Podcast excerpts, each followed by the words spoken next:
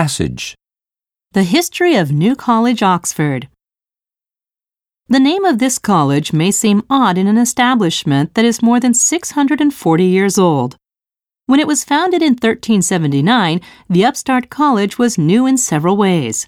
It was the first college for undergraduates, the first where the senior members of the college had tutorial responsibility to supervise undergraduates, and the first to be designed around the now familiar quadrangle plan. The college's origins lay in the turmoil of the Black Death, which had emptied the previously populous city of Oxford. There was no such thing as a vaccine in those days. The new college was founded in response to the need to replace the clergy who had died in the plague. Since so much of the city was now empty, there was no obstacle to the extensive building project in the city grounds.